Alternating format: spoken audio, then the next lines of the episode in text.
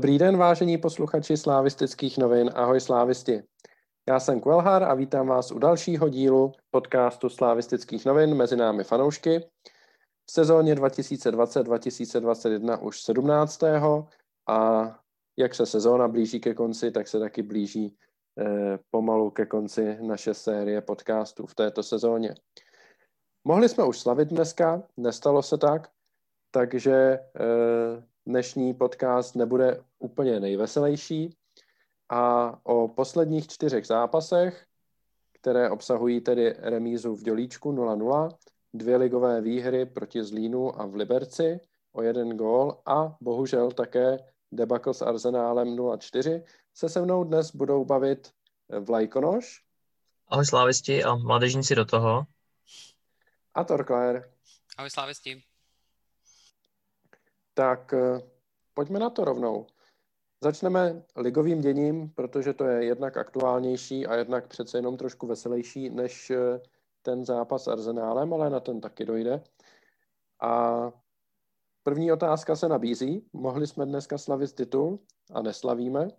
A tak se zeptám, jestli jste zklamaní a proč si myslíte, že to dopadlo, jak to dopadlo v tom dělíčku, tedy bezbrankovou remízou.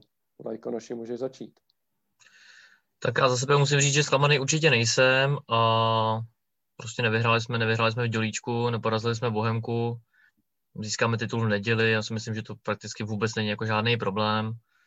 Vím, že si tam na Twitteru zmiňoval určitě jako rošády třeba směrem k tomu domácímu poháru, o tom se určitě budeme taky bavit, ale já musím říct, že absolutně zklamaný nejsem a jsem rád, že jsme neprohráli a, a vytvořili jsme ten rekord, úžasný, skvělý a vůbec jako nevidím důvod, důvod k nějaký zasmušilosti. No. Jedině, až budeme rozbírat konkrétně potom ten zápas, tak docela jsem byl nemile překvapený teda naší rozehrávkou, no, s kterou jsme si prakticky po celý zápas nedokázali úplně. Vytvářeli jsme si určitý šance, ale ta rozehrávka byla dost taková bídná. Torklére, ty jsi zklamaný? Ne, vůbec o zklamání nejde hovořit. Eh, já jsem rád, že jsme taky udělali ten rekord, to bylo pro mě daleko důležitější, než vyhrát v dělíčku. A já teda snad nebudu za kacíře, když řeknu, že v naší interní telegramové eh, anketě jsem typoval, že ještě titul slavit nebudem v dělíčku, takže já jsem remízu docela čekal.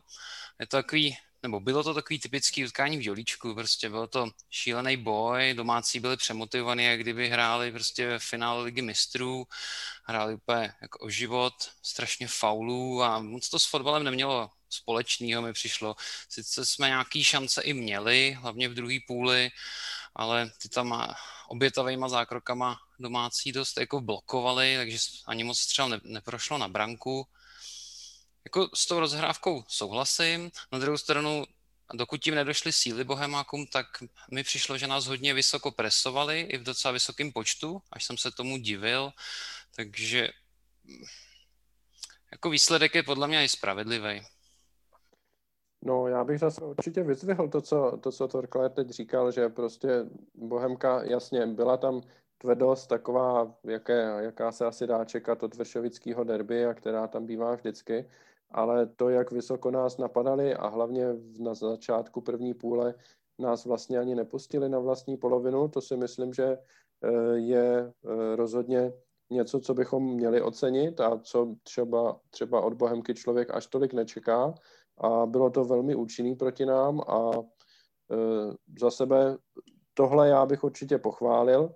Soupeř řekněme, nějakou velkou část toho zápasu, nějakých 25 a 20 minut, nás vlastně úplně odřízl od jakýhokoliv nějakého ofenzivního snažení a zkrátil nám potom ten čas eh, na nějaký vstřelení gólu, když už mu třeba došly síly nebo už z nějakého jiného důvodu se rozhodl tak vysoko nenapadat. Vlajkonoši, ty si naznačil, že se ti nelíbila ta naše rozehrávka, tak můžeš to nějak rozvíst? No, já jsem byl jakoby, během zápasu jsem byl náhodný účastník náhodného zhluku slavistických fanoušků před sektorem hostí. Takže tam ten fotbal jsem občas koukal trošku na mobilu, ale pak jsem si to pustil, pouštěl doma, ten zápas. E, musím říct, že to bylo způsobené asi dvouma hlavníma faktorama. První asi určitá nekvalita z naší strany, nebo třema faktorama. No. První nekvalita z naší strany, kdy prostě ta kombinace nebyla úplně tak, jak bych si já představoval. Myslím si, že ani trenéři, že z toho nebyli úplně nadšený. Druhá, jak jste zmínili, bych řekl, velmi kvalitní jako obrana, ale aktivní obraná hra Bohemky, kdy prostě nás nenechávali nám nechat tolik času na tu rozehrávku a docela dobře napadali. A třetí, tak si myslím ten terén, no, že to tam docela jako, není to jako výmluva, ale myslím si, že prostě když to hráčům podskakuje ten balon, tak to není úplně jakoby jednoduchý. A Bohemka dobře zvolila taktiku na ten zápas a my jsme nehráli ten náš top a Bohemka hrála velice slušně a stačilo jim to, no. Jenom teda musím říct, že kdyby jsme byli trošku kvalitnější v té střelbě, třeba zejména z dálky, tak si myslím, že jsme mohli úplně v pohodě vyhrát 2-0, 3-0 a nikdo by neřekl ani popel. Protože těch šancí, Oskar tam měl výbornou střelu, Stanču měl výbornou střelu, Masopus měl obrovskou šanci, Honza Bořil tam střílel nějaká zblokovaná střela, pak tam ještě Tomáš Holeš, myslím.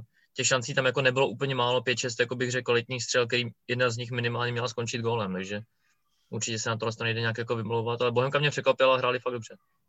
Tak oni hráli hodně obětavě, že jo, vlastně dost, dost tam skákali do střele, že mě při, já nevím, kolik jsme měli střel, přes 10, ale na bránku jich přišlo, prošlo minimum, jo, takže oni obrovský počet střel i jako zablokovali, že na brankáře ani nešli. Když už na ně šli, třeba ta tutovka Kuchty, tak zrovna se ho trefí do hlavy, což já Kuchtovi vůbec nevyčítám, myslím, že to udělal v té situaci výborně, jen ten golman měl v tu chvíli štěstí, že tam byl takhle postavený.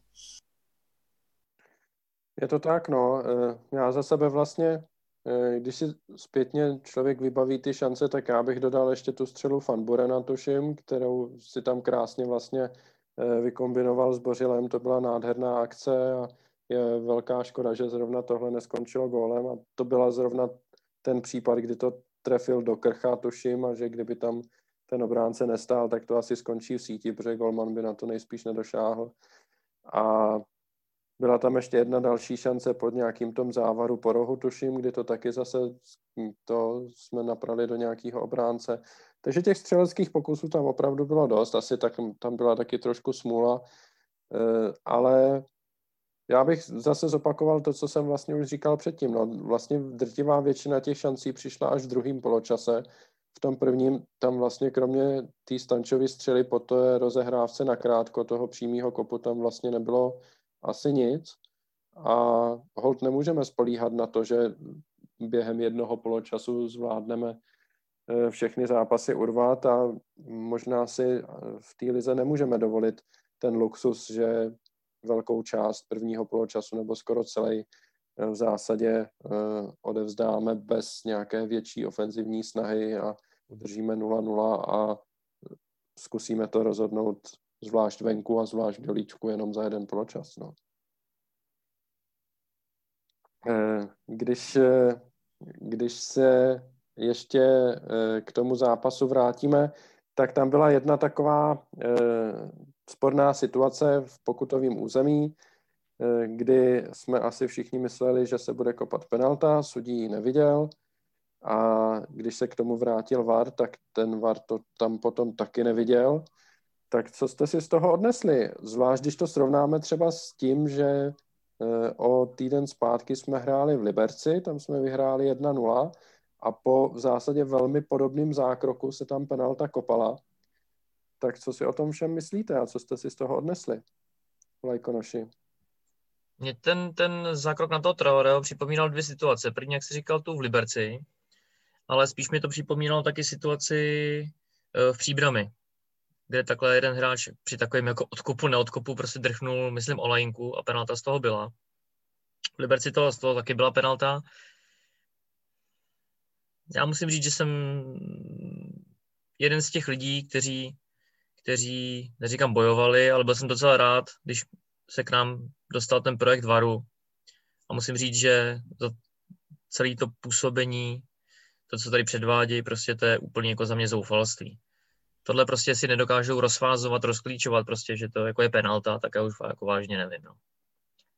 Údajně tam jako předtím byla nějaká ruka našeho hráče, myslím Kuchty, nebo od někoho se to jako odrazilo, že údajně tohle to asi nemusela být penalta, ale mi tohle to prostě přijde smutný. No. Chápu, že ten rozhodčí to třeba fakt nevidí, ale o to by tam měl opravdu být ten vár a když myslím si, podle všech těch videí, co já jsem viděl na internetu, na Twitteru, co kolovali, tak za mě prostě jako jasná penalta. No. I když teda trošku za mě, nechci mu křivdit, ale myslím si, že to ten Traore trošku přihrál. Tak eh, to já upřímně řečeno netuším, jako když tě někdo nakopne a tady si myslím, že ta intenzita tam byla docela velká, tak eh, to si myslím, že ho klidně mohlo bolet. je možný, že ta penalta se nepískala kvůli tomu, že byl předtím nějaký jiný prohřešek proti pravidlům z naší strany.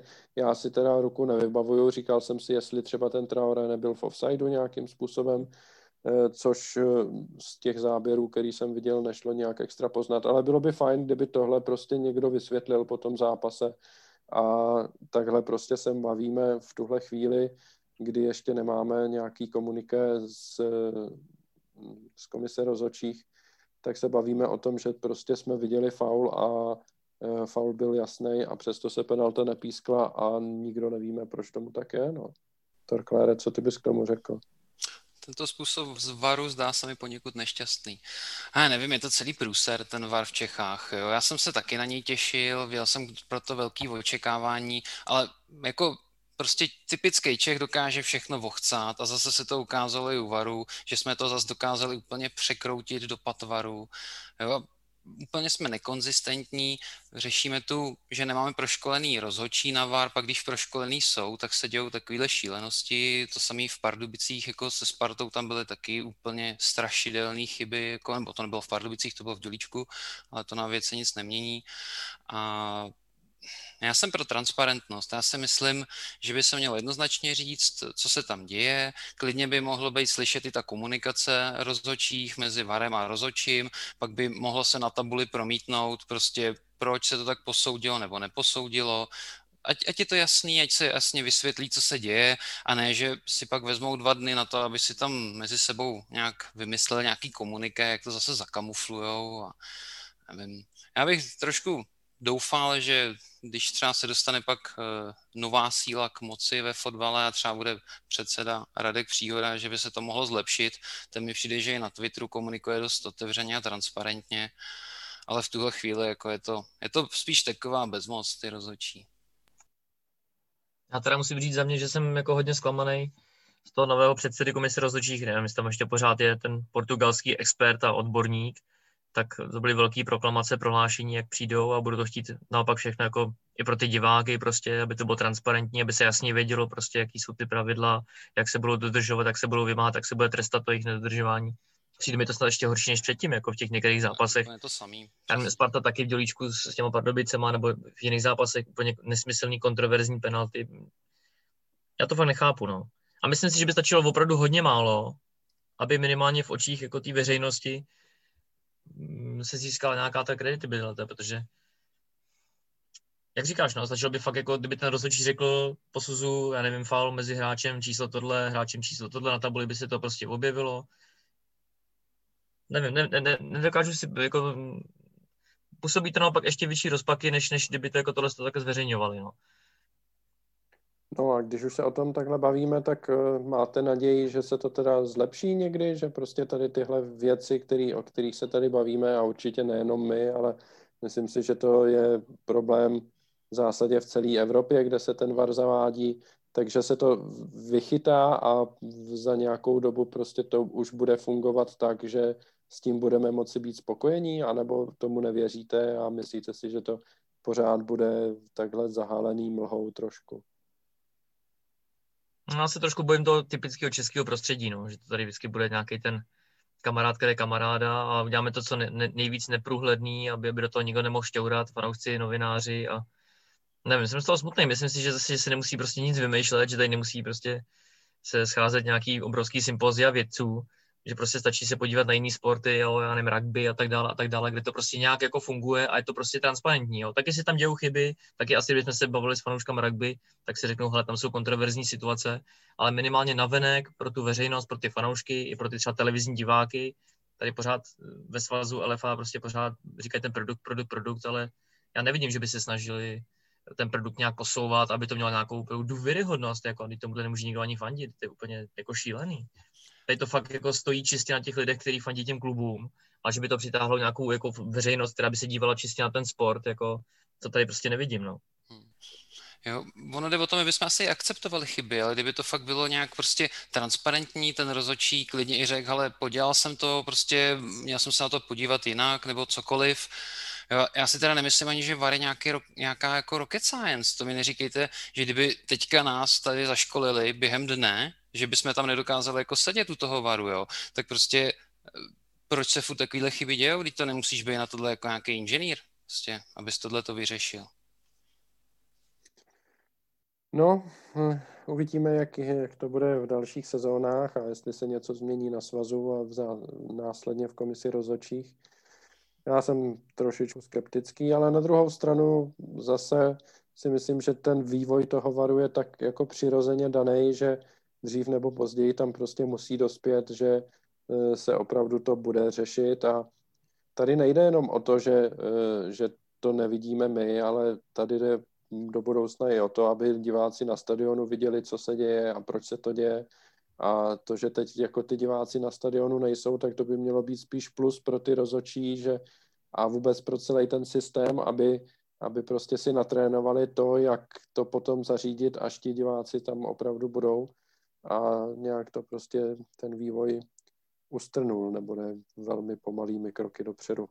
Občas nějaká výjimka typu, že nějaký rozhodčí přijde potom eh, eh, do pozápasového studia dát vyjádření, respektive teda na stadionu dát vyjádření na mikrofon televizi, je fajn sice, ale tohle zrovna jako neřeší to, aby ti diváci na tom stadionu tam pak věděli, co se vlastně děje. No. Můj názor je ten, že by na to měli tlačit prostě v nejvíc profesionální kluby, protože mají, mají asociaci, kterou si sami řídějí, už jako tady není úplně na co se moc jako vymlouvat a ať si říkáme, co chceme, tak ta LFA je prostě nějakou hybnou silou tady to českého fotbalu, tak to si myslím, že je jeden z mála jako kroků, no. Pak samozřejmě tlak jako veřejnosti, fanoušků a novinářů, no. Tak uvidíme, jestli se něco povede nebo ne. Eh, pojďme se posunout trošku dál. Eh, máme za sebou teda tři ligové zápasy od posledního podcastu, jak jsem říkal. Když se vezmeme čistě bodově, tak dvě výhry, jedna remíza je super. Na druhou stranu výhra v Liberci byla 1-0 gólem z penalty až v závěru. Zlín jsme porazili 2-1 a taky to nebyla žádná velká sláva, co si budeme nalhávat. A teď bezbranková remíza v dělíčku. Takže tři góly ve třech zápasech vstřelený jenom. E, myslíte si, že náš, e, naše ofenzíva že je v nějaké lokální krizi, nebo jak to vnímáte, nebo prostě je tam jenom únava a už se tak jakoby dobíhá na volnoběh, nebo co si z toho, co si z toho vezmete, uh, Torklére? No mně přijde, že už máme asi trošku vybitý baterky, no. Že bychom potřebovali buď to maličko protočit tu, ten kádr, dát nějakým hodně vytěžovaným hráčům odpočinout, jo.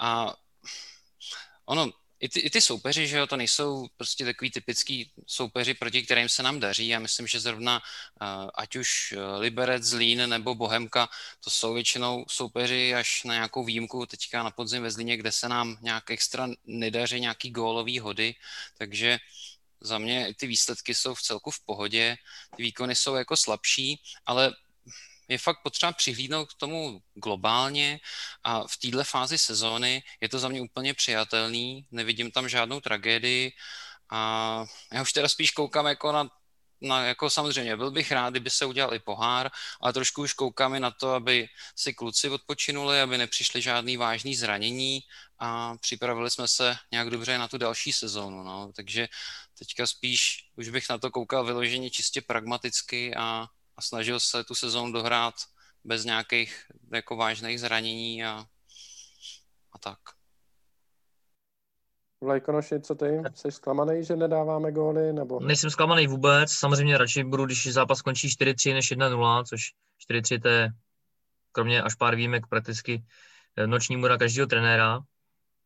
Jak to máme jenom pár postřehů. První bych řekl, že myslím si, že, nebo můj názor, že zápas na Bohemce, doma se Zlínem a v Liberci, že tyhle ty zápasy nám dají o hodně víc, než někoho rozmetat 5-0. Jo, v Liberci hodně těžký zápas, prostě budeme se o tom ještě bavit.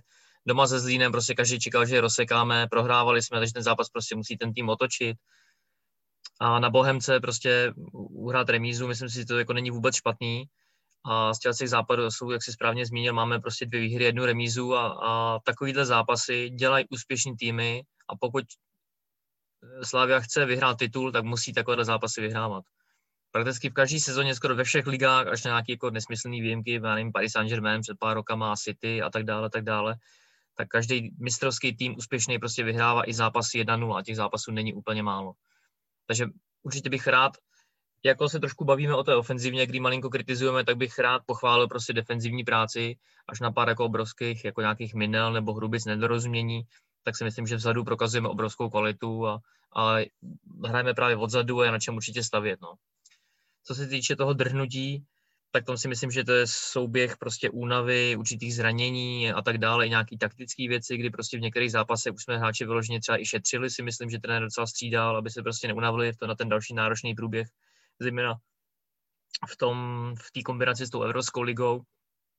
Já jsem s tím, s tím úplně v pohodě a říkám to každému, prostě kež bychom takhle blbě hráli každý rok. Někteří hráči nám chybí, to už tady Vlajkonoš naznačil, zranění jsou Olajinka, Sima, eh, což jsou vlastně startovní křídla, které, který nás stáhly hlavně v zimě. A chybí nám taky Bach, což zase eh, jakoby umenšuje možnosti na ty křídla, protože Bach by mohl hrát samozřejmě krajního beka a Masopus potom křídlo, takhle Masopus musí hrát beka a zase na to pravý křídlo eh, tam nemáme hráče, takže jsme trošku personálně slabší momentálně tyhle dny a týdny eh, na krajích zálohy. Myslíte si, že je to znát potom v těch zápasech, že nejsme třeba tak nebezpeční, jak bychom mohli být, nebo jak bychom asi čekali, že bychom byli? Tak je pravda, Takové... že třeba na té Bohemce tak tam křídelní hra prakticky neexistovala, že jo, tam ten Osky ten tam asi úplně nezapad do té sestavy, mi přijde jako přece jenom mi to bylo dost fyzický utkání a, a on do těch soubojů mi přijde, že moc není, takže a to samý, že jo, Ševa, ten to zase tahá na střed, to není typický jako krajní hráč, takže um, jako je to znát, že nám, ty, že nám vypadly v jednu chvíli tři hráči, co můžou hrát na kraji ale a v tuhle chvíli bych prostě byl radši, ať se nechají doléčit, ať fakt nastoupí až v okamžiku, kdy jsou stoprocentně připravený a hol to takhle musíme nějakou chvíli ještě uklohnit. No. Je blbý, že tam nemáme nikoho dalšího, když si vezmeme, tak Mick van Buren, to je prostě jako labutí píseň, asi do léta tady nějak vydrží, ale není už to kvalita na slávy a Vyšinský je otázka, no, jestli zrovna do zápasu, jako je v Liberci nebo, doma, nebo jako v Dělíčku, jestli ho nasazová, by řekl, že ne, že to nejsou dobrý zápasy pro něj. Vlajkonošice, ty bys dodal. No a zase budu klasicky prostě pozitivní. Já si myslím, že obrovský poděkování a pochvalu zaslouží trenéři a hráči, protože i přes ty únavy, zranění a tak dále a tak dále, tak trenéři výborně prostě rotou tu sestavu a správně, správně si vybírají prostě posily nebo ty hráči do toho kádru tak, že tam máme tolik univerzálů a ty hráči prostě jako je Oscar a tak dále můžou hrát prostě na více postech.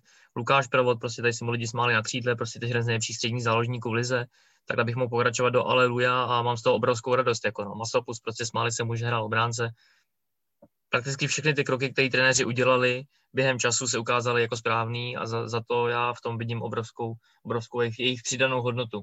Protože kdyby ty hráči vyloženě byli specializovaní na ty svoje jednotlivé posty, tak si myslím, že bychom teďka opravdu měli obrovský problém s tím. Jo, jo, já to tady taky vyzvedávám často, že jsme prostě univerzální a že tam vidím budoucnost fotbalu, aby ti hráči prostě uměli dobře všechno a proto je fajn, že prostě Oscara točíme chvíli na beku, chvíli na křídle, chvíli uprostřed. Ono se to hodí a potom vlastně v tyhle dny, kdy ty křídla nemáme, tak hold prostě tam musí hrát ten Oscar a byť to není prostě stejná kvalita, jako když tam hraje Olajinka, tak eh, pořád to je prostě platný člen sestavy a pomáhá tým, tomu týmu, jak se dá. Trošku eh, bych si možná představoval, aby, eh, abychom to tam přeci jenom vyzkoušeli jakoby častěji ještě s eh, nějakým typičtějším křídlem. Hmm. Ten Mick van Buren se nabízí jako přímo, já chápu, že, eh, že prostě to je hráč, který už tady má odkopáno a asi nikdo nečekáme, že by v létě prodlužoval smlouvu a spíš asi tušíme všichni, že půjde o dom dál, ale teď prostě v současnosti tak křídla nemáme a on je jeden z těch hráčů, který je schopný na tom postu zahrát celkem obstojně. Já bych se třeba ani vůbec nedivil tomu, kdyby se tam postavil zase Standa Tecl. Eh, vím, že eh, byly doby, kdy tam hrál a kdy jsme na to všichni eh, byli, řekněme, ne úplně spokojení s tím, jak tam hrál, ale prostě znovu je personální krize, někdo tam hrát musí a, a Standovi se jako docela daří poslední dobu, byť teda na hrotu útoku na jiném postu, tak proč to třeba neskusit, no. Ten Vyšinský, já bych ho tam klidně hrál, jako chápu, že teď prostě hrajeme pořád ještě o titul, byť je to jakoby jasný a teď do toho přijdou jakoby těžký zápasy zrovna jak v poháru, tak v lize zápas Plzní příští týden, tak to zrovna nejsou zápasy, kde, kde by jako ona si měl hrát v základu, ale když pak budeme hrát, eh, co nás bude čekat doma, tuším Karvina a Český Budějovice ještě do konce ligy, tak to jsou zrovna zápasy, kde si myslím, že by klidně mohl zkusit dvakrát v základní sestavě se objevit, ať prostě vidíme, co v něm je ještě, no, jako má za sebou jeden velmi povedený zápas e, s, v domácím poháru a potom poločas s Arzenálem, kde se už jako nehrálo o nic a v zásadě podle toho to taky vypadalo. Takže já bych byl rád, aby se nám ještě ukázal. Jako pokud trénuje s Ačkem, jak vidíme v preview neustále, chodí kopat za Bčko, ty přáteláky, tak ať na něho taky jednou dojde. Souhlasím, taky bych ho tam moc rád viděl.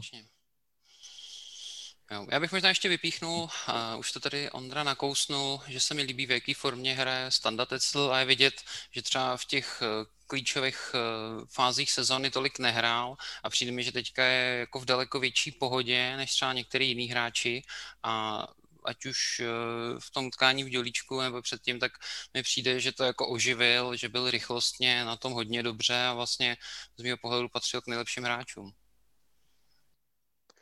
Tak, eh, pojďme se teďka dostat k zápasu eh, proti Zlínu, který jsme teda vyhráli 2-1. A jenom v krátkosti, já jsem z toho zápasu teda moc dobrý pocit neměl.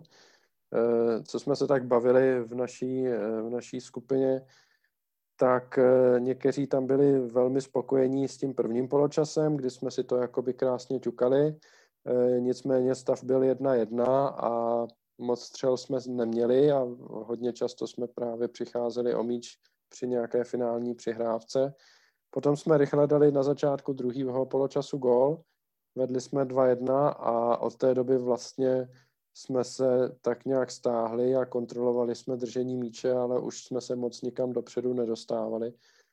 Takže spokojenost z mé strany teda moc velká upřímně řečeno nebyla.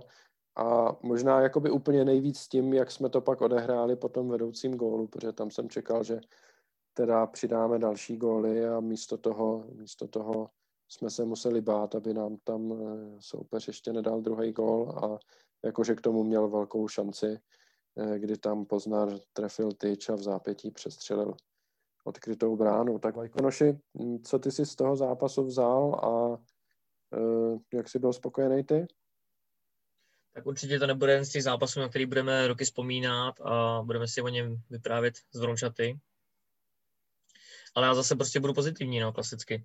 Ehm, do toho zápasu jsme nevstoupili úplně dobře, dostali jsme gola, ale musím říct, že jsem byl úplně klidný, někdy jsem stále nebyl klidnější a musím říct, že jsem byl stoprocentně přesvědčený, že ten zápas prostě otočíme. Jo, byly tam určitý fáze, například když jsme vyrovnali, tak jsem čekal, že potom do toho jako víc šlápneme, nebo potom, když jsme jak už vedli, že jak si říkal, že taky přidáme nějaký jedna nebo dva góly a jako rozhodneme o tom zápase, tam jsem čekal, že ten zápas nejenom že nebyl úplně jako rozhodnutý, ale nepřišlo mi, že bychom ho úplně měli jako ve svých otěžích, že by to bylo plně jako v naší režii. Ten Zlín tam pár takových breaků, kdy špatně si třeba přihráli do autu a podobně. I docela dobře bych si myslím, že vystřídal ten Zlín, ten Javo, nebo jak se jmenuje, ten to tam docela jako rozhejbal. Takže párka byl ten Zlín i docela nebezpečný a musím říct, že jsem opravdu věřil, že ty hráči to otočej a jak říkám, takovýto zápasy prostě jsou důležitý, dělají mistra a líbilo se mi, že jsme hráli úplně klidu, úplně v pohodě a bylo vidět, že ty hráči si věří a mají zdraví to sebevědomí a jsou přesvědčení o tom, že mají tu kvalitu a že tenhle ten zápas můžeme vyhrát a to se podařilo, vyhráli jsme, že já jsem maximálně spokojený, že na tenhle ten zápas si za 14 dní už nikdo nespomene. Já bych vlastně dodal, že uh, Zlín se tady jakoby hecnul k velmi dobrému výkonu, taky s náma zvládali hodně běhat a odnesli to tím, že potom o víkendu dostali doma čtyřku od Pardubic, takže uh, je to takový zvláštní, že ty týmy, ty slabší, řekněme, uh, se jakoby vyhecují na ten velký zápas, ale potom, kdy přijde zápas, kdyby opravdu jakoby měli brát body, tak na základě toho už potom prostě nemají třeba dostatek síly nebo kvality nebo čehokoliv, nevím. Já jsem teda ten zápas Lína s Pardubicema neviděl, ale ten výsledek 0-4 je teda opravdu hrozivý.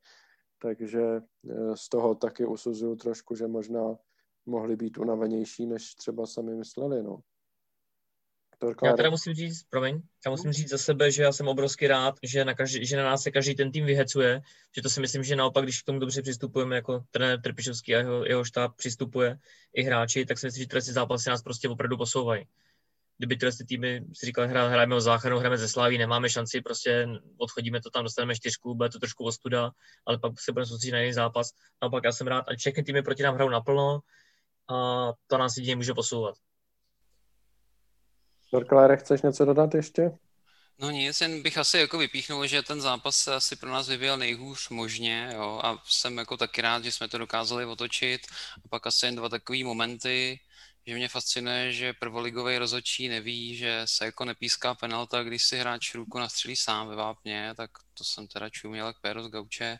A druhý, tak eh, ten Poznar, to, co tam netrefil, tak to si myslím, že se můžeme těšit jako v silvestrovských sestřizích, protože to je docela umění nedat, no. Tak tam jsme měli fakt jako kliku.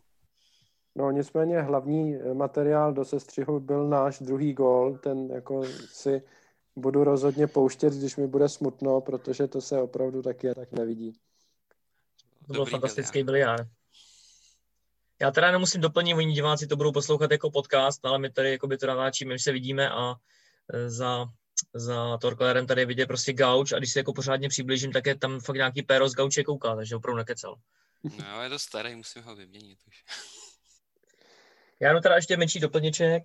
Uh, musím říct, že se mi obrovsky líbil uh, po zápasový rozhovor s útočníkem Kuchtou, kdy opravdu to si pusté, je to na YouTube, nebo se střízí na e-sportu jako klobou dolů, opravdu v tom týmu je výborná atmosféra, pokora prostě a jsem rád, že i ty hráči, za první tam Tecel, že ukazuje prostě v těch zápasech svoji fotbalovou kvalitu, myslím si, že pořád jí má.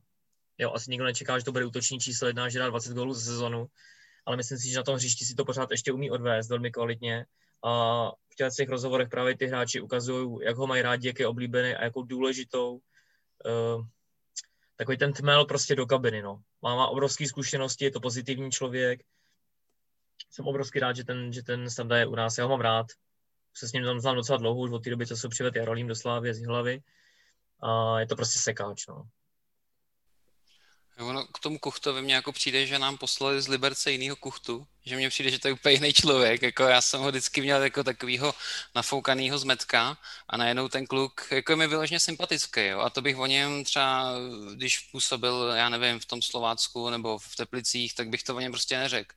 Takže v tomhle tom, jestli je to práce jako trenérů a houští, houští, který se po něm asi dost vozí, nevím, kde to kouzlo je, ale, ale klobouk dolů, jaký on mentální pro, progres udělal já to vnímám jako dvě věci. První, že prostě vyzrál hodně. Myslím si, že si spoustu věcí uvědomil. Výborně s ním určitě pracují trenéři. A druhá věc, tak je určitá prostě mediální nálepka. Což prostě někteří ty hráči mají po pár excesech a táhne si to s nima prostě v úzovkách celou kariéru a myslím si, že třeba u, u Kuchty je to zrovna dost jako nezasloužený. No. Tak možná v mládí opravdu byl trošku jiný typ a e, je pravda, že prostě toho obešel v lize hromadu a e, neprosadil se vlastně skoro nikde, až, až nakonec v tom Liberci se mu začalo dařit, takže asi to nějaký důvod mělo, že prostě se v těch předchozích angažmá e, úplně nechytil. No a naše ligové kolečko teda zakončíme krátkou zmínkou ještě o zápasu v Liberci tam eh, to bylo do jisté míry podobné vlastně jako v Dělíčku, taky jsme měli takový pomalejší rozjezd a postupem času to bylo lepší a lepší.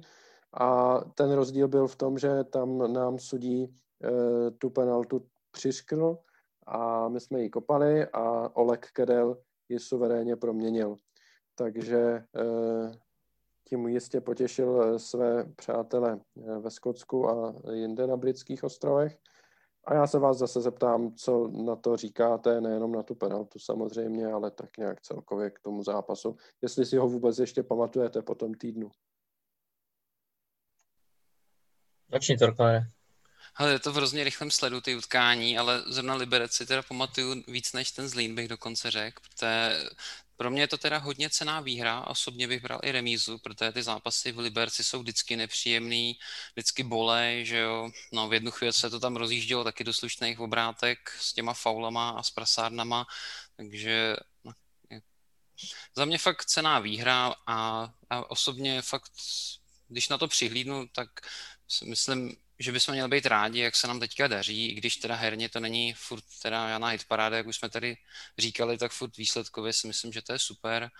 A ještě k tomu utkání, mně se třeba přišlo takový hodně zvláštní, že výborně do toho utkání vstoupil Berán, ten byl jako hodně vidět, měl tam několik zakončení, pár výborných průnikovek, byl jsem z něj úplně nadšený, a pak jenom puf, asi 30. minuta a on byl nikde. Jo, prostě a od té doby mi přijde, že vůbec na tom hřišti neexistoval. Tak to mě docela jako fascinovalo, co se tam jako stalo. Nevím vůbec, jestli nějaký jako takticky od stra- ze strany Liberce, nebo co tam jako proběhlo. A druhá věc, tak mám hroznou radost jako za Kudyho, že ten gol dál, že tu penaltu takhle suverénně proměnil. Jasně ukázal, jak mentálně silný bude, protože předpokládám, že to asi nebylo jednoduchý období, když se třeba, doufám, snažil nečíst média a, a vůbec nechodit na nějaký sociální sítě, tak stejně asi toho k němu proniklo dost. A to, že jako nastoupí a takhle suverénně promění penaltu, tak za mě klobouček a moc mu to přeju. Já musím říct, že za mě asi už není moc jako co doplňovat. Souhlasím s tebou, že ten Beran tam na začátku ukázal jako hodně velkou fotbalovou kvalitu. Z první prostě okamžitě do útoku, prostě dobrý pasy, hodně se nabízel byl vidět, taky vůbec nedokážu pochopit, proč najednou jako zmizel. A pak musím říct, že ten zápas hodně oživili střídání, kdy tam šel Petr Ševčík a takhle a ty to opravdu, pak od, od té doby jsem byl zase opět přesvědčený, že, že, že prostě to vyhrajeme. Že prostě ten Liberec jsme zmáčkli, prostě kombinovali jsme najednou zase častější prostě střelba a byli jsme rázem úplně výrazně nebezpečnější a, a zaslouženě jsme prostě vyhráli. No. Tak jo, tak já myslím, že ligu jsme probrali dostatečně. Ještě v závěru podcastu se vrátíme eh, k tomu, co nás čeká v budoucnu, jako vždycky. Ale teď si dáme eh, malý předěl a poté se dostaneme k Evropské lize.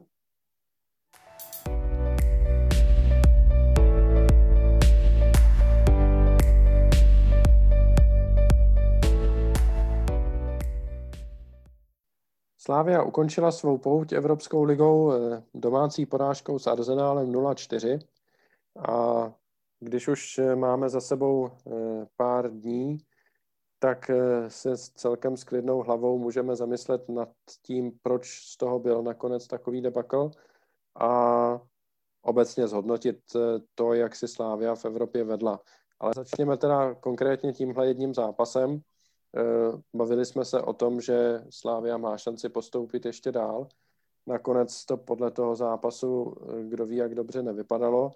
Eh, Slávia se sice snažila držet míč, ale nebyla soupeři nějak nebezpečná a přesto, že se snažila hrát celkem zabezpečeně, tak se soupeř dostal do několika breaků a hm, nejdřív z toho byl neuznaný gól, potom z toho byl první gól a potom v vlastně pěti, šesti minutách další dva góly a bylo po zápase úplně. Tak co jste si z toho odnesli a e, tak, co, co vám ten zápas řekl, Torklére?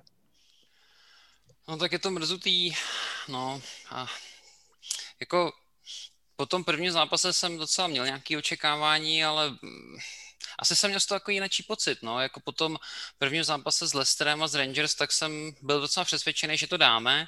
A nevím proč, teďka jsem ten pocit úplně neměl, no, jako netušil jsem, že dostaneme 4-0, no ve finále už je to jedno, jestli prohrajeme 2-0 nebo 4-0, ale mně přijde, že vlastně pro každý velký úspěch v Evropě, tak se musí jako jako se to musí sejít, prostě musí to sednout všechno. A mně přijde, že třeba proti Sevě si to sedlo, proti Leicesteru si to sedlo a proti tomu Arsenalu mi naopak přijde, že bylo jako všechno špatně. Jo, že vlastně se hráči vrátili z repre jako uta, utavený, přijde mi, že vypadli z formy ty naši klíčoví hráči, ať už to byl Stanču, Bořil byl utavený, provod, jo, a do toho, do toho, že tam byla ta kauza okolo Kudyho, který nemohl nastoupit. Určitě to na ten tým dolehlo i co do atmosféry. Vypadnul tam Simon Daly, takže mně přišlo jako, že vlastně už před těma zápasama, že bylo jako všechno špatně, jo. A ten výsledek, co jsme si přivezli z ostrovu, tak byl výborný, ale možná až moc jsme jako na něj mysleli a i když trenér říkal, že nechce hrát na 0-0, tak na mě to jako vlastně přesně tak působilo, jo? že ta naše taktika byla co nejdíl nedostat gól. A jak jsme ho dostali, tak najednou nám úplně jako ruplo v kouli a začali jsme se hrozně jako hnát dopředu a chtěli jsme s tím výsledkem rychle něco udělat. A možná jsme smíš měli vzít už ten odvolaný gól jako fakt velký varování a tu hru zkusit sklidnit a prostě nedostat tři fíky, zkusit to dovést do poločasu třeba 0-1, pak si v kabině něco říct a možná by to ještě bylo nadějný, no, ale takhle vlastně nám to tam napadalo jak sudy do sklepa a bylo poutkání. Lajkonoši, máš něco, co bys dodal? Já musím říct, že to, že to bylo skoro možná až jako moc krutý, no.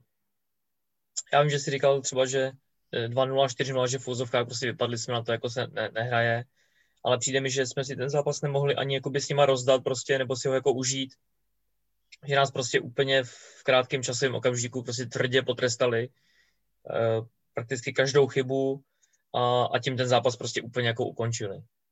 Jo, i kdybychom dali na 4-1, 4-2, těžko jako očekávat, že bychom prostě ještě postoupili nebo něco. Tak to je první věc, že mi to mrzelo i určitým hráčům, že prostě na nich bylo hodně vidět, jak moc chtěli a jak to prostě nešlo jak z hlediska toho, že prostě byli pravděpodobně unavený, možná i ta psychika prostě, když najednou člověk dostane jeden, dva, tři góly během pár minut, tak ho to na, na něj se sype, do toho ta, ten rasismus, že s tím kůdelou, další prostě vlivy. A myslím si, že Arsenal nás o hodně líp načetl, než v tom prvním zápase. Nám to teda moc nesedlo, občas tam někteří hráči nebudu jmenovat, ale dost takový individuální chyby dozadu. A to, co nás vždycky zdobilo, nebo v čem jsme dokázali tyhle ty týmy vyrovnat se jim, případně i porážet, což je ten obrovský, obrovský nasazení, prostě atletický, atletický výkony, samozřejmě fotbalová kvalita, ale prostě ta týmovost, tak eh, teď nás Arsenal předčil, předčil prostě v té individualitě, no. Tam prostě ty, ten, ten zápas, oni samozřejmě hráli jako hodně líp takticky než, než v Londýně, hráli fakt jako dozadu pro najistotu, byli, že nechtěli, aby jsme jim tam utekli, nechtěli nás pouštět do kombinace, napadali nás hodně vysoko, možná to byl pravděpodobně z naší strany i taktiky, kdy jsme se snažili jako vylákat, kdy jsme tam dost jako podle mě na hodně velký riziko kombinovali v našem malém vápně, ale mi to nevadí, já to mám rád. Tak musím říct, že prostě někteří hráči toho Arsenálu prostě to tam předváděli, ten Saka a, a podobně, to je, to je taková jako top kvalita, kdy tam prostě Lakazet, ten gól tam prostě vymíchá dva hráče, tam vykoupe prostě, pak úplně přesně ví, kam vystřelí. Prostě ty, ty hráči jsou jako jinde, no. To si nemůžeme nalhávat ale opravdu, jak říkám, hodně mi to mrzelo vůči těm hráčům nebo vůči i těm trenérům, protože vím, co do toho dávají každý den prostě na tréninku, přidávají si, prostě makaj, dřou. A těch 4-0 prostě přišlo mi to opravdu hodně krutý. Jo, i kdyby to bylo 2-0, tak prostě věřím tomu, že ty hráči se víc vzedmuli, až jste zkusili s tím zápasem něco udělat, třeba bychom stejně vypadli, ale za stavu 3-4-0 prostě se do toho zápasu jako opravdu hodně těžko dostává. No. A musím říct, že teda Arsenal, co mě překvapili, že vůbec nepolevili až do konce zápasu prakticky a a měli to opravdu pevně, pevně v rukou. No. Slávia o poločase prostřídala čtyři hráče a mimo jiné tam poslala toho Denise Višinského, o kterém jsme se bavili. Tak četli jste to střídání tak, že už prostě si trenéři řekli, že zápas je e, ztracený, tak e, už prostě pošetří některé ty opory, které byly hodně unavený a místo toho tam dají čerství hráče a třeba i některý, ať prostě nazbírají trošku zkušeností se soupeřem trošku jiného formátu, než je zrovna Dvůr Králové, a nebo si myslíte, že zatím bylo něco jiného třeba? Torkláre. Já řekl, že už to vyloženě bylo fakt, jak si popsal, no, že už asi i trenéři cítili, že to tam prostě není moc, že přece na té Chelsea, že jo, tak to bylo jako jinačí zápas, jo, byli tam fanoušci, jo, byl tam fanatismus, jo, přijde mi, že ten ten tým tak furt měl nějakou jako dobrý rozpoložení a povedlo se trenérskému štábu o poločase, že jo, ty hráče nahecovat jako k fanatickému výkonu. A mě přišlo, že asi tentokrát trenéři asi viděli, že tam cesta nevede, no. Že prostě to není náš den. Dobrý, tak eh, to bychom měli konkrétně tenhle zápas. A Pojďme se teď eh, takhle. ještě vlastně s tím trošku souvisí, eh, já jsem to tady chtěl zmínit, Slávii se to nestalo poprvé, co dostala víc gólů během pár minut. Stalo se jí to i na hřišti Midtjyllandu eh, na podzim. V zásadě se do toho dá počítat i zápas Berševou, kdy jsme vlastně dostali na 2-1 a hned v zápětí na 3-1. Tak myslíte si, že Slávia má nějaký problém s koncentrací v nějakých vypjatých chvílích a že ty zápasy mají něco společného, nebo to prostě berete jako spíš náhodný jev, který není nějak zásadní pro ten, pro ten tým, který teď aktuálně máme. Lajkonoši. Jako těžko říct, no, je to hodně, hodně těžká otázka, no. To je fakt opravdu na trenéry, aby si to nějak rozfázovali, rozklíčovali přesně, v jakém stavu byl ten kádr, ty hráči, ty konkrétní situace, z čeho vznikly ty chyby, nebo z čeho jsme dostali ty góly. Já prostě myslím, že, že to úplně tak spolu jako asi nesouvisí, no. Že prostě ten Mitulen to byla jako obrovská facka, tam prostě tam to hodně souviselo s tou, s tou křivdou, prostě. Nechci se na to vymlouvat, že nám to prohrál ten zápas, jo, měli jsme si s tím poradit psychicky, ale byl to, byl to byl tak náročný moment, že to s námi jako hodně otřáslo. V tom, v tom Leverkusenu tam si myslím, že ty domácí ukázali jako obrovskou super kvalitu, my jsme tam měli ten kadr taky trošku jako slepený, prostě a zase nás prostě jako smázli jedině kde trošku, jak si myslím, že byla ta Berševa, ale tam si myslím, že taky jsme jako hráli, bych řekl, jako dobře, nebo říkat výborně dobře. Ty domácí jako by nic, nic moc jako nepředvedli a tam bych skoro si nebal tvrdit, že jsme jako prohráli nezaslouženě. Jo, že to byl třeba minimálně remízový zápas. Ale jak říkám, třeba trenéři v tom jako něco najdou. Určitě věřím tomu, že pokud tam něco bylo, tak trenéři si to rozeberou a s tím kádrem to jako proberou a budou na tom určitě pracovat. V tom jsem 100% přesvědčený protože oni ty zápasy detailně jako rozebírají, rozebírají, jak, jak se chovali předtím, jaký bylo soustřední, kdo byl zraněný, úplně do neskutečných detailů, to nemá smysl si tady jako vyprávět. A to oni, ani mě spoustu věcí jako neřeknou samozřejmě. Takže, takže já jim tomhle tomu jako stoprocentně důvěřuju. No. Kláre, chceš něco dodat ještě? No já taky nevím, jestli bych to pojmenoval jako výpadek koncentrace. No. Mně spíš přijde, že třeba když je ten zápas jako důležitý a ty všechny zápasy, co jsi zmiňoval, až na ten Leverkusen byly důležitý, tak možná když se to začne vyvíjet fakt jako úplně tím nejhorším možným směrem, tak je tam najednou nastane nějaká jako fáze zběsilosti a místo, aby jsme to třeba sklidnili, tak se snažíme jako zběsile co nejrychleji s tím něco udělat, právě z toho nějaký třeba individuální chyby a pak nám to tam napadá, no, ale jinak osobně tam nevidím nějaký velký pojítko. Tak jo, pojďme se teď pobavit o tom, co Slávia předvedla celkově v té Evropské lize a konec konců teda, když k tomu přidáme ještě ty dva podzemní zápasy v playoff ligy mistrů, tak zápasů jsme odehráli opravdu hodně, dohromady 14 v té pohárové Evropě. Jak byste zhodnotili celkově to působení Slávě v Evropě? A zkuste to rozvinout trošku víc, než jenom, že pozitivně, protože eh, asi nějakou, nějakou negaci na tom budeme hledat jenom těžko. Lajkonoši. Za mě úžasný, skvělý, nádherný a jediný, jedinou negaci je na tom najdu, že jsme prostě nebyli na tribunách. No. Jinak opravdu si myslím, že jako blbě si to takhle hodnotí, protože člověk je samozřejmě zaujatý fanoušek, jo.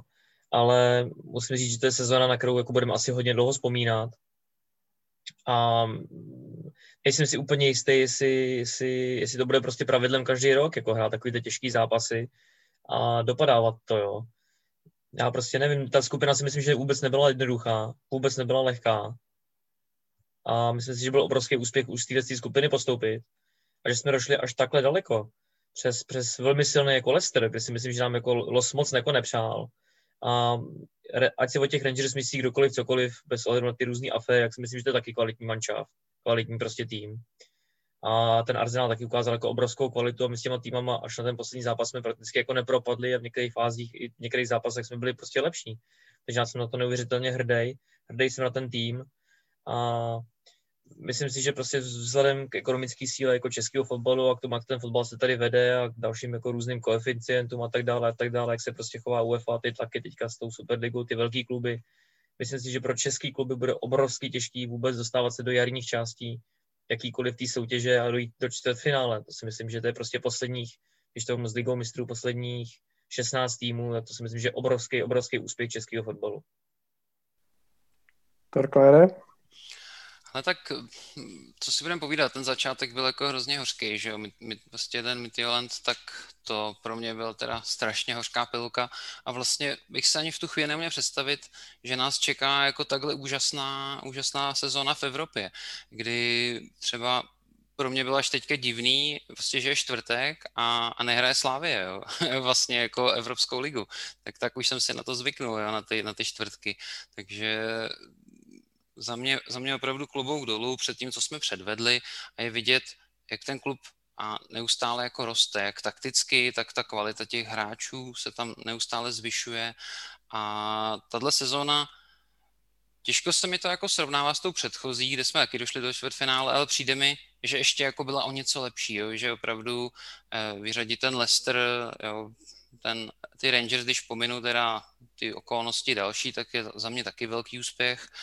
A hlavně bych jako nezapomínal na to, jaký obrovský kus práce jsme udělali jak do klubového koeficientu, tak vlastně do toho národního, kdy jsme si udělali výbornou pozici i do dalších let, protože teď budeme zase odepisovat ještě jednu velmi slabou sezónu, takže my se ještě můžeme obrovsky posunout, když se nám ta příští sezóna zase, zase povede nějak v pohárech. Takže fakt eh, klobouk dolů. No, je to tak. Abych dodal, že teď vlastně odepisujeme tu sezónu, kdy jsme došli do playoff Evropské ligy, kde jsme vypadli dvakrát s Anderlechtem 3-0. Takže e, za to jsme dostali asi bod a půl do toho klubového koeficientu.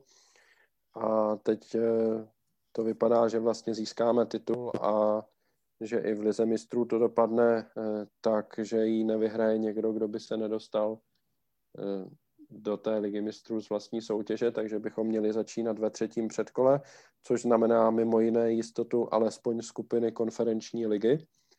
Tudíž bychom měli mít eh, minimálně vlastně kolik? Dva, čtyři zápasy v předkolech plus šest zápasů ve skupině, takže zase minimálně deset evropských zápasů zajištěných, což by bylo skvělý.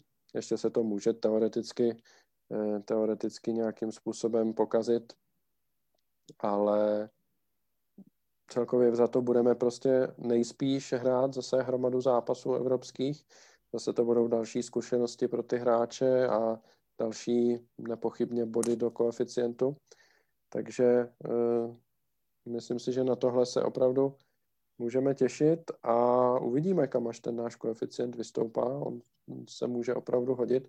Už teď vlastně je nějaká šance, že bychom mohli být snad i eh, nasazení ve skupinách eh, ligy mistrů do třetího koše a ne do čtvrtého. A samozřejmě s vyšším počtem bodů bychom se posunuli. A... Ale to je hudba budoucnosti a to je ještě samozřejmě do té ligy mistrů dostat, je, dostat se je obrovský problém sám o sobě. No, za sebe, já kdybych měl zhodnotit tu sezónu, tak já jsem taky nadšený. Prostě čtvrtfinále Evropské ligy, je úspěch, který se povede prostě jenom jednou za čas českému týmu a fakt, že se nám to povedlo po druhý během tří sezon, eh, mi přijde úplně jako unikátní. A ještě jako zajímavější na tom je, že se nám to povedlo navzdory tomu, že oproti tomu prvnímu eh, týmu nám vlastně odešlo několik klíčových hráčů, což eh, což je prostě neskutečný. No, ta práce těch trenérů, jak oni dokáží zlepšovat ty hráče, eh, opakujeme to tady neustále, to je něco, co prostě ten klub strašně rozvíjí a strašně mu pomáhá a já se těším, co nám předvedou příští sezónu, abych pravdu řekl. Ale příští sezóna ještě tady není, ještě budeme dojíždět tuhle sezónu. A než se podíváme teda co nás čeká, tak se pojďme zamyslet eh, nad tím, jaké třeba hráče jsme v té Evropské lize nejvíce zviditelnili a o které se bojíte, že bychom mohli přijít eh, v letním přestupním období, že na ně přijde nabídka, kterou nebudeme moci odmítnout v Lajkonoši. No já musím říct, že můžeme přijít prakticky o každého hráče, protože to, to, tam v každém zápase prostě, zá, nebo v že v zápase tam byly určitý prostě segmenty, kdy prostě zářila spousta jako hráčů, jako no. A v NIS prostě Linger tam úžasný, prostě nádherný gol. Teďka zase na konci jara se prostě hodně neuvěřitelně rozděl Lukáš Provod. Tam neumím vypíchnout vyloženě jako jedno jméno, třeba na podzim tam taky Olejnka hrál fantasticky, jo, Sima to prostě byla úplně kometa z ničeho nic, prostě kluk, který nehrál pomalu ani ligu, vlastně nehrál ligu, tak najednou prostě byl jako hvězdou tady prostě sestav kola zdával góly byl v těch sestřízích prostě vidět a tak dále. Myslím si, že to bude jako velký boj, ale já jsem opět mám 100% důvěru v trenéra Trpišovského, že prostě bude dělat všechno pro to, aby ten kádr jsme mu nerozprodali a pokud na to nějakého hráče bude jako super nabídka, tak je jasný, že odejde, ale jsem přesvědčený, že on bude dělat všechno pro to, aby, aby ten kádr udržel pohromadě, naopak, aby jsme ještě posílili. Torklére? No, já si myslím, že tohle bude opravdu takový průbířský kámen pro nás, jak vlastně to zvládneme jako zobchodovat, ty naše úspěchy, protože eh, na jednu stranu chápu třeba trenéra, že nechce prodávat, na druhou stranu můžou přijít nabídky, které prostě už by měly stát za zvážení a, a neodmítat je. Myslím si, že když přijde nabídka okolo 20 milionů jako za, za simu, jo. když přijde něco okolo 15 za provoda, tak eh, těžko těmhle nabídkám budeme odolávat. A osobně si myslím, že právě třeba simu nebo Olejnka s ohledem na to, jak dlouho tady je, tak by si ten přestup zasloužili. Na druhou stranu bych byl hrozně rád, kdyby se třeba podařilo udržet takovou osu provod zima kolář, protože znáš ten kolář si furt myslím, že by se strašně těžko nahrazoval a když přihlédnu k situaci mezi stopery a že tam má ten kudy ten trest, tak bych rozhodně zimu neprodával a spíš bych klidně ještě dva stopery přived. Tak jo. Poslední otázka na závěr ještě. Myslíte si, že je reálný, aby eh, Slávia mohla myslet, ještě výš než na čtvrtfinále Evropské ligy? Někdy v budoucnu, třeba příští sezónu nebo eh, v dohledné době? No tak je otázka, co je výš. Jako jestli víš třeba semifinále, finále Evropské ligy, nebo postup ze základní skupiny ligy mistrů. Jo, to je dost jakoby těžká zase otázka. Já si myslím, že určitě může, ale prostě u nás je to prostě samozřejmě závisí na tom losu a na dalších jakoby okolnostech. No. My nejsme vloženi jako ten super tým, který mu je v úzovkách jedno, jo, nejsme prostě vítěz anglické ligy, že mu v úzovkách jedno dostane ze třetího, ze čtvrtého koše, prostě všechny porazí a postupuje automaticky dál. Jako jo. Já ještě jenom bych se vrátil k úplně k té první otázce, která souvisí s touhletou. Já jsem obrovský hrdý, jakýma výkonama a jak se jako prezentujeme, prostě, že to nejsou žádný jako náhodný nějaký zápasy, kdy jsme prostě bránili a vyhráli jsme 1-0 golem ze standardky, což se samozřejmě taky počítá. Ale my si prostě s těma týmama hrajeme vyrovnaný partie a jsme i lepší, takže my prostě, ať tam vylosou koho... Pardon. Ať nám vylosou kohokoliv, tak já prostě se jako nebojím a myslím si, že můžeme hrát otevřenou partii v úzovkách s kýmkoliv. No, to je určitě pěkný, Torklére. Jo, já s tím nemůžu souhlasit. Obecně, obecně já věřím Slávy v každém zápase a třeba by mě nenapadlo ještě před pár lety, že budeme hrát proti Interu, proti Leicesteru, Sevě a budeme jako reálně prostě přemýšlet o postupu a vlastně, že třeba i přes ty kluby dokážeme postoupit, jo, s výjimkou teda toho Interu. A, takže fakt je to obrovská vizitka trenérského štábu a já bych věřil, že můžeme ještě jít dál.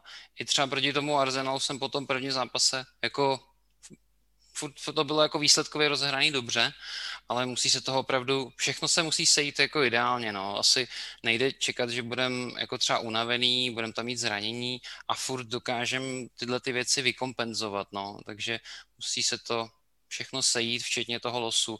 Možná kdybychom třeba místo Arsenálu dostali Grenadu, tak se zase bavíme jinak, takže se to trochu toho štěstíčka. Jasný, no. Já jsem zvědavý, jak do toho promluví od příští sezóny ta konferenční liga.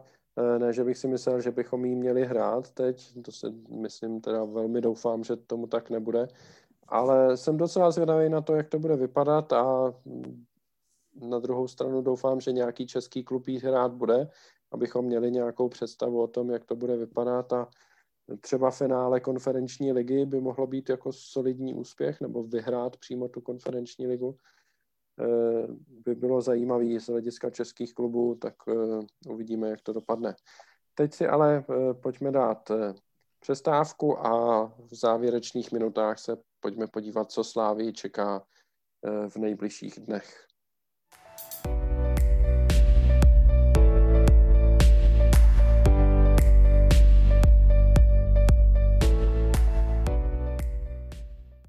No a v nejbližších dnech, konkrétně už ve středu, eh, ve 14 hodin v ideální fotbalový čas, bude Slávia hrát na hřišti Sigmy Olomouc čtvrtfinále Molkapu a v případě, že by postoupila, tak jí hned za týden eh, v slavné datum 5. května eh, bude čekat derby na letné, eh, což by bylo semifinále Molkapu. A mezi tím tam je ještě ten, tak, ta drobnost domácí ligový zápas Plzní, kde se může slavit titul v případě, že buď Sparta nevyhraje v Liberci, respektive ano, Sparta nevyhraje v Liberci, anebo eh, Slávia neprohraje z Plzní.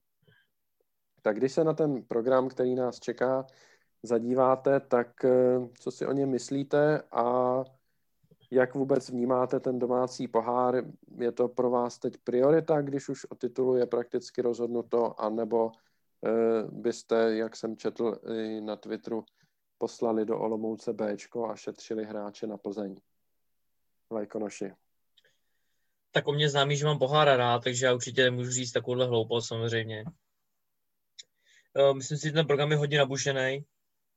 Jsou to těžké zápasy za sebou, ale my máme tu kvalitu, že můžeme jako zvládnout a věřím tomu, že je zvládneme. A v tomhle prostě souhlasím s trenérama a je potřeba na ten tým a na ty hráče klást jenom ty nejvyšší cíle, samozřejmě ty reální cíle a chceme vyhrát titul už v neděli z Plzní a chceme prostě se dostat do finále a ten pohár vyhrát a získat double. Takže já jedině tohle to podporuji a pojďme do toho. Můžu to jen podepsat. No. Já si myslím, že já bych teda do Olomouce Bčko neposílal, na druhou stranu věřím, že tu Olomouc přejedem. A pak eh, ten zápas z Plzní si myslím, že může být nejtěžší zápas vlastně ligovej na jaře, protože přijde mi, že se Plzeň docela zvedá i herně, i výsledkově. A bude to pro nás podle mě zajímavá konfrontace, aby jsme si zase trošku jako srovnali tu, to měřítko jako s, s tou Plzní. No. Přece jenom v tabulce už na nás nemají, ale i s ohledem na tu další sezónu, tak si myslím, že bude to velmi zajímavá konfrontace a už teďka se těším, co trenéři na tu Plzeň vymyslejí. No a derby na letní, tak jako bylo by fajn zase zase zvítězit, zase postoupit a prodloužit ještě tu sérii, kdy jsme v derby nepoznali porážku. No, teď Sparta, že ho slavně porazila Opavu nad lidi, takže si myslím, že budou lítat zase trošku ve vzduchu, takže pokud je Liberec nějak moc nesrazí, tak, tak by to mohla být zajímavá konfrontace. No, za sebe já si musím přidat jednoznačně k Vlajkonošovi. Pohár je super a rozhodně jet do Olomouce s nejsilnější možnou základní sestavou za mě, neponechat vůbec nic náhodě, nepustit domácí do hry, kontrolovat zápas a dovést do jednoznačně eh, k vítězství a k postupu. Potom ten domácí zápas Plzní, tam eh, klidně bych prostě obětoval, pokud postoupíme samozřejmě přes Olomouc, tak v takovém případě bych ty nejunavenější hráče eh, bych určitě byl ochotný šetřit proti té Plzni a postavit tam nějakou sestavu, která bude schopná hrát pořád ještě vyrovnaný zápas Plzní a případně eh, to dovést alespoň do té remízy titulové.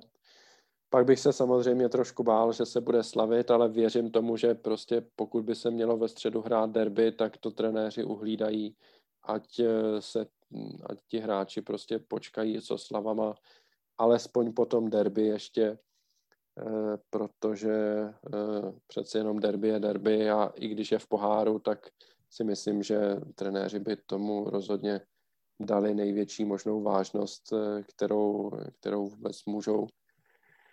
A docela jako nerad bych o to přišel. Fakt si myslím, že proti té Olomouci, které se teď poslední dobou moc nedaří a mají nějakou takovou menší krizi, tak bych byl dost nerad, kdyby se chytli zrovna na nás takže doufám, že tam že tam opravdu přijedeme jednoznačně postoupit a, a vůbec nenecháme, nenecháme nic náhodě. No. A ve zbytku té sezóny teda, když budeme předpokládat, že se ten postup podaří, tak kde vy vlastně vidíte tu největší důležitost? Bude to potom dohrát tu ligu bez porážky, tak jak trenéři zamýšlejí, anebo byste klidně třeba oželili eh, tuhle sérii na úkor toho, že vyhrajeme domácí pohár. Torklére. No já bych nejradši obojí. Mně se líbí jak ta série, tak domácí pohár. Ale kdybych měl teda říct, bych si mohl vybrat jen jedno, tak přece jenom furt bych radši tu sérii jako bez porážky celou sezónu dát bez porážky. No. To by bylo za mě skvělý. Na druhou stranu ten pohár, že jo, tak Olomouc známe, prostě o tom nepochybuju a vypadnout ze Spartou nemůžeme. Takže to by znamenalo, že bychom prohráli finále a já si myslím, že tyhle velké zápasy umíme, takže jo, já bych věřil, že dáme obojí. Lajkonoši? Já se ptám, kde je meta 100 gólů? No, meta 100 gólů už asi je v zapomnění. Bohužel nám do toho hodili vidle ty zranění a ta aktuální neplodnost střelecká, no. Těch 25 gólů, který nám chybí, se samozřejmě za pět zápasů dá dát ještě. Je to 5x5-0, ale asi bych na to už moc nespolíhal, no, že se to povede. No já za mě, mě je obrovsky sympatický teďka, jak trenéři to i jako částečně zveřejnili, že prostě si kladou ty postupné cíle. Že vyhrál titul, získá pohár, double, ale jsou tam i ty další cíle, což je prostě ta neporazitelnost, ta venkovní neporazitelnost a já nevím, co nejvíc čistý chod prostě pro Ondru Koláře, uh, zkusit vyhrát prostě krále střelců, krále asistencí, prostě mít nejvíc bodový hráče a tak dále a tak dále. Což prostě i na ty hráče taky vytváří takový ten přirozený tlak a že oni prostě se chtějí snažit a neřeknou si prostě teďka vyhráme titul a pak šest kola to budeme prdět a, a je mi to obrovsky sympatický a jsem za to jedině rád a držím hráčům palce, aby překonali co nejvíc rekordů, protože tato sezóna může být opět unikátní, opět fantastická. Tak jo, eh, když se podívám, co tady máme, tak po, napsal jsem si tady ještě poznámku o posilách, jestli už je na čase se poohlížet, aspoň jako z, z našeho hlediska, nepochybuju, že vedení se poohlíží celý jaro ale myslíte vy už na to, kde doplnit kádr a kým doplnit kádr a jestli jít zase po mladých hráčích, jako byl David Zima třeba, nebo Linger, anebo jestli eh, vzít nějakého zkušenějšího hráče zase. Co si o tom myslíte a co čekáte, že se stane v létě? Já už se teda těším na, na, jak, jako na spekulace, na, na posily, na to, jako kdo nás opustí nebo kdo přijde. Takže to je moje oblíbená část sezóny, na to já se těším obrovsky. A co mě zajímá, jestli si vyděláme na tréninkové centrum Abdala Hasimy nebo, nebo ne. A i, i jsem zvědavý vlastně, kdo přijde. Mně přijde teda ta naše liga přebranější a přebranější, takže uh, spíš by se mi líbila cesta, jako je třeba Alex Bach a podobně, ale Není to jednoduchý samozřejmě takového hráče najít. Teď jsem třeba zaregistroval, jako, že by snad cenovka Hrošovského měla být nějak 40 až 60 mega, tak to by mi třeba v případě odchodu Provyho přišla výborná náhrada, ale jinak teda moc netuším, kde brát. Osobně bych byl rád, kdyby přišla fakt eh, solidní dvojka, která když vypadne kolář, tak eh, dokáže do toho zápasu naskočit a ideálně bude i zdravá v ten okamžik. Pak by se mi líbily dva stopeři, protože já nepatřím úplně k velkým fanouškům zatím Tarase Kačeraby, nějak mě ten klub nepřesvědčuje. Jo. Já, já, já, vím, že má spoustu jako fanoušků, já mezi ně úplně nepatřím, třeba se budu mílit, rád se budu mílit, ale mně přijde, že nemá jako na slávě ani rozehrávku, ani moc jako sebejistotu, neumím se ho moc v těch těžkých zápasech zatím třeba proti Arsenálu představit, takže uvidíme, třeba se pletu, takže bych byl rád, kdyby přišli třeba dva stopeři a zlepšit situaci na křídlech. Tak jo, Vlajkonoši, poslední dotaz i na tebe. Já nemůžu ani naznačovat, ale myslím si, že se budeme všichni ještě hodně divit. Někdy u těch přestupů je to samozřejmě tak složitý proces, kdy se musí spojit tolik věcí dohromady, prostě aby to nakonec jako klaplo. Kolikrát ty hráči už byli prakticky domluvený a pak to ztroskotalo prostě na nějaký úplný pitlovině ale co mám informace, tak se polížíme docela hodně v zahraničí. a v zahraničí také o české hráče, ale i o zahraniční hráče.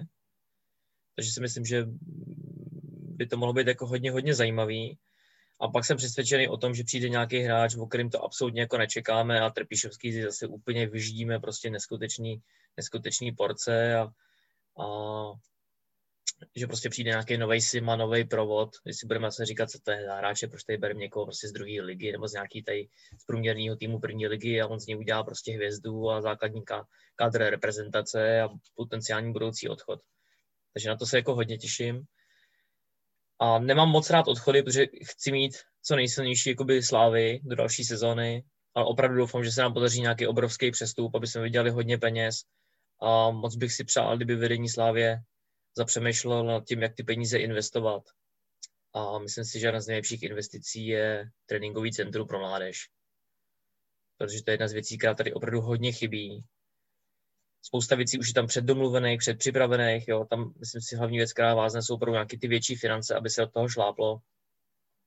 A jakmile bude to centrum stát, tak už se potom s dá i jako dál pracovat. Jo. Dá se žádat na, na, na Praze, kde bude to, to centrum dá se žádat na magistrátu, dá se žádat u ministerstva školství, dá se prostě u Národní sportovní agentury, UEFI o různé granty. Takže už se s tím potom dá pracovat. Těch, těch modelů je prostě spousta, dá se podívat na, doporučuji zejména Legii Varšava, Dunajskou středu a podobně, což jsou prostě stavebnice, základní jsou ty prostě pozemky, aby se tam vešel ten počet těch hřišť a pak už se to centrum jenom dá rozšiřovat, rozšiřovat podle toho, jak se ekonomicky daří tomu klubu. Ale jsem přesvědčený, že tohle by se nám za několik let začalo vracet. Tak jo, to je ta ona zmiňovaná mládežnická akademie Abdalá Hasemi. Já se na ní taky těším a věřím, že, že nezůstane jenom oslov a myslím si, že v tom kádru máme teď tak velkou kvalitu, že eh, prostě v dohledné době prodáme dva hráče a budeme se topit v penězích jako Stříček Skrblík a e, doufám, že nebudeme se chovat jako Stříček Skrblík, ale opravdu nějaký ty peníze zase pošleme do světa a postavíme si za ně pěkný dárek. No, já jenom teda a... ještě promiň, asi myslím, že to je jako obrovský důležitý, což jako nedocenujeme, protože někdo si řekne nějaká mládež, jako koho to zajímá, kdo z mládežníků hraje teďka ve Slávy, si můžeme koupit z ligy, koho chceme, že jo. Ale myslím si, že to je věc, která tady prostě, když se to dobře uchopí, dobře se to prostě vymyslí, dobře se to zafinancuje, postaví a vymyslí si nějaký jako model, aby ta akademie byla i soběstačná prostě z hlediska nějakých pronájmů a podobně, tak si myslím, že to je projekt, který tady může zůstat opravdu desítky let a ten klub zase posunout úplně někam jinam. A je to jedna, jedna z mála věcí, která tady jakoby chybí, protože potřeboval se koupit stadion, což je úplně jako neuvěřitelný v dnešní době. To je to obrovský klobouk dlouho před vedením, že se jim to podařilo že to vysekali tam z těch nepřehledných smluv a dluhů a podobně. Podařilo se vybudovat prostě muzeum, pracuje se na té infrastruktuře, je to prostě vidět, je to mravenčí práce a třeba zejména teď se budují, v, e, doporučuji každému procházku, když bohužel nemůžeme chodit na stadion, vedle Edenu, tam se buduje prostě hlavní tréninkové hřiště pro Slávy, vedle další prostě super věci, tak jsem přesvědčený o tom, že není to prostě takový to, že koupíte hráče a on vám hned druhý zápas dá dva góly, je to prostě opravdu běh na dlouhý roky, kdy ty výsledky se jako ukážou, ale jsem 100% přesvědčený o tom, že tohle by se Slávy vrátilo. A je to nějaká věc, která by tady zůstala opravdu desítky let, na kterou bychom mohli být všichni hrdí. Je to tak, já za sebe nemám vůbec co dodat a e, rozhodně jsem pro, aby, e, aby se tohle opravdu podařilo udělat. Zvlášť, když prosakují informace, že co se týče pozemků, tak by tam nemusel být až takový problém, jako jsme si mysleli dříve, eh, že tam ten problém bude. No, tak eh, vzhledem k tomu, že máme zase už více než hodinu a čtvrt povídání za sebou, tak to pojďme ukončit. Já moc děkuji Torklérovi i Vlajkonošovi, že dnes byli účastníci, účastníky našeho podcastu. Já děkuji za pozvání a nepropadejte trudnomyslnosti, fanděte a mládežníci do toho. Já taky děkuji za pozvání a, a užijeme si ještě ten zbytek sezóny. No a s vámi, milí posluchači, se uslyšíme zase plus minus eh, za dva týdny, pokud se nestane nic eh, šokujícího, k čemu by bylo potřeba udělat nějaký eh, podcast dříve, tak věřím, že v té době už se budeme bavit o tom, že má Slávia jistý titul a že se jí podařilo postoupit třeba až do finále domácího poháru. Do té doby Vlajkonoše Pátého vás... pátý by se mohlo stát něco šokujícího, to je takové magické datum. Mm-hmm. To přímo po... vybízí. Zvlášť, jestli slávističtí rytíři umí povstat i na letné. Tak Blaník není daleko. je to tak? No, eh, rozhodně to, že prostě vyjde semifinále domácího poháru na 5. Eh, května, deset let poté, co se stalo v Edenu, to mi přijde naprosto symbolický a, a nádherný. Je škoda, že to není prohozený, že to není zase solomoucí. to už bylo až moc pikantní. Já mám teda dotaz nakonec takový rychlej. Myslíte si, že už nám to Michal Petrouš odpustil, nebo se pořád hněvá? Já myslím, že se pořád hněvá, že prostě viděl tu šanci jít do té pohárové Evropy a, a my jsme mu to takhle, nebo ne my, vy, já jsem seděl v presu a viděl jsem tam ty zděšené obličeje novinářů, když se tam hnalo to stádo lidí. tak ti tam eh, balili notebooky a snažili se zachránit holé životy. Eh, no, Ondro, no. jako já jsem slyšel ze zákulisních informací, nemůžu prozrazovat, že jsi se taky tam jako ve VIPu zapojil, jako že jsi tam mlátil notebookem lidí a podobně, ale, ale nevím, možná to jsou jenom takový, takový. To jsou, to jsou pomluvy a ta částka taky nesouhlasí vůbec. Za ošklivá nepěkná slovíčka. Tak. Dehonestace a tendenčně kolportované informace. tak jo, pojďme se rozloučit už. Mějte se hezky, milí posluchači, a brzy zase naslyšenou. Čau. Ahoj.